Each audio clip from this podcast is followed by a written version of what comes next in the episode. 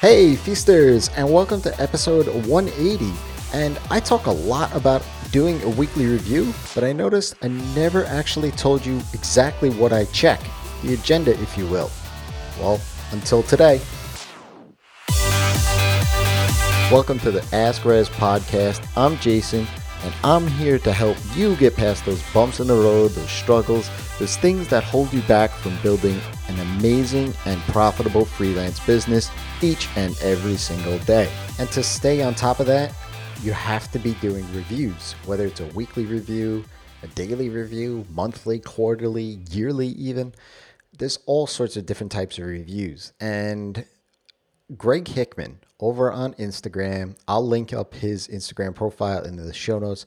Definitely go follow him. He's awesome. He's very approachable and he's very knowledgeable about building systems in your business. So if that's something you're looking for in scaling your business and team, Greg's your guy.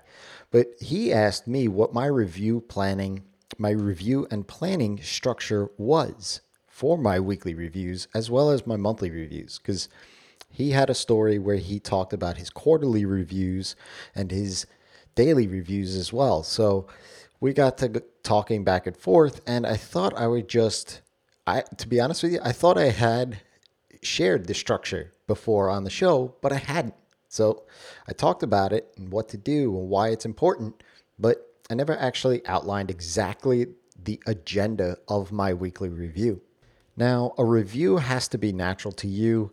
Uh, productivity is, I like I said, it's not a one size fits all kind of thing. You have to tailor it to what works best for you. So I've devised this system, this framework that fits my my natural ability to get things done, right? I mean, this does stem from the GTD methodology, but it I don't follow that to the T. So it's a really easy framework that fits into my weekly review, my monthly review, and my yearly review. And it's really three things it's look back, look ahead, and execute. So in my weekly review sessions, let's start with looking back at the week. I review the sales pipeline. Clients and cash are the lifeblood of your business. You have to be ridiculously involved in it when you are heads down in a project. And supplemental to this is looking back on the revenue, the cash. This is essential to see how much came into the business. You know that you are doing well and when you're not, right?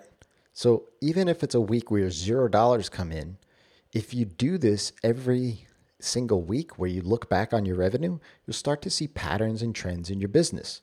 If those normal patterns and trends of income start to change, well, that's maybe when you adjust what you do around your activity based selling. After that, I run through my email box, really just with the idea of inbox zero.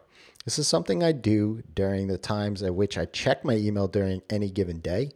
But, well, there are times when by the weekend, which is when I do my reviews every Sunday morning, that my inbox fills up again.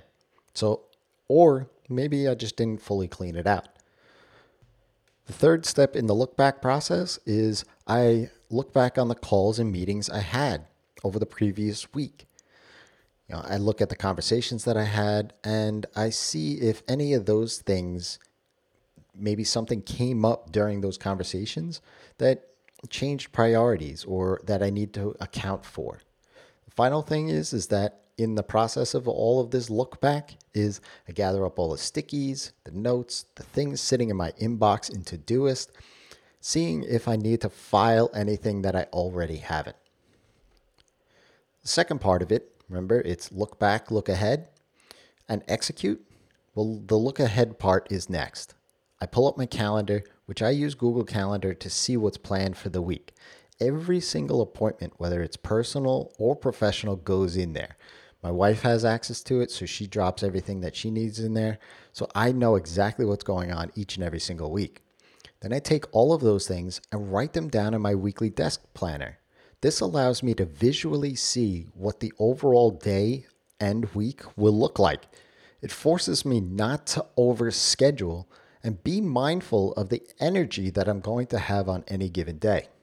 Then I go into my project management tool and schedule out any tasks that need to be scheduled on the dedicated days they are meant for.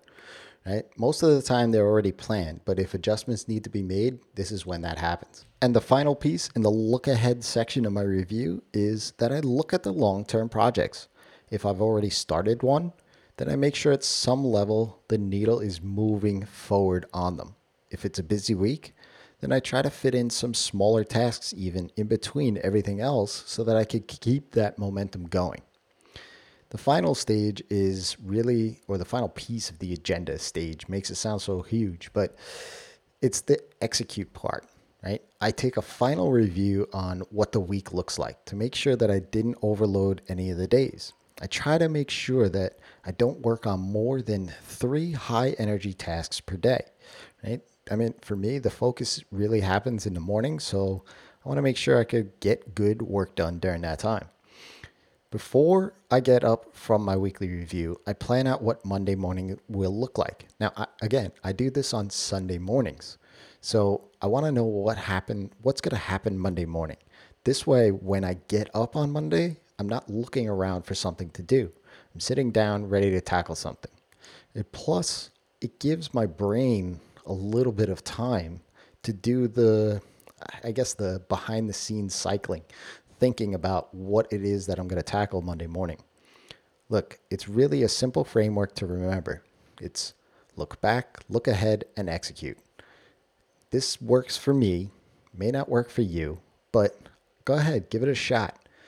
In the next episode, I'm going to share with you what I do for my monthly review.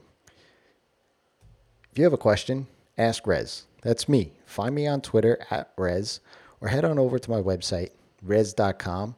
And if you drop your name and email address in, I'll send you a course on how to get the best clients. And if you're on my newsletter, well, I'm going to answer your questions first and foremost. So you get priority over everybody else. Until next time, it's your time to live in the feast.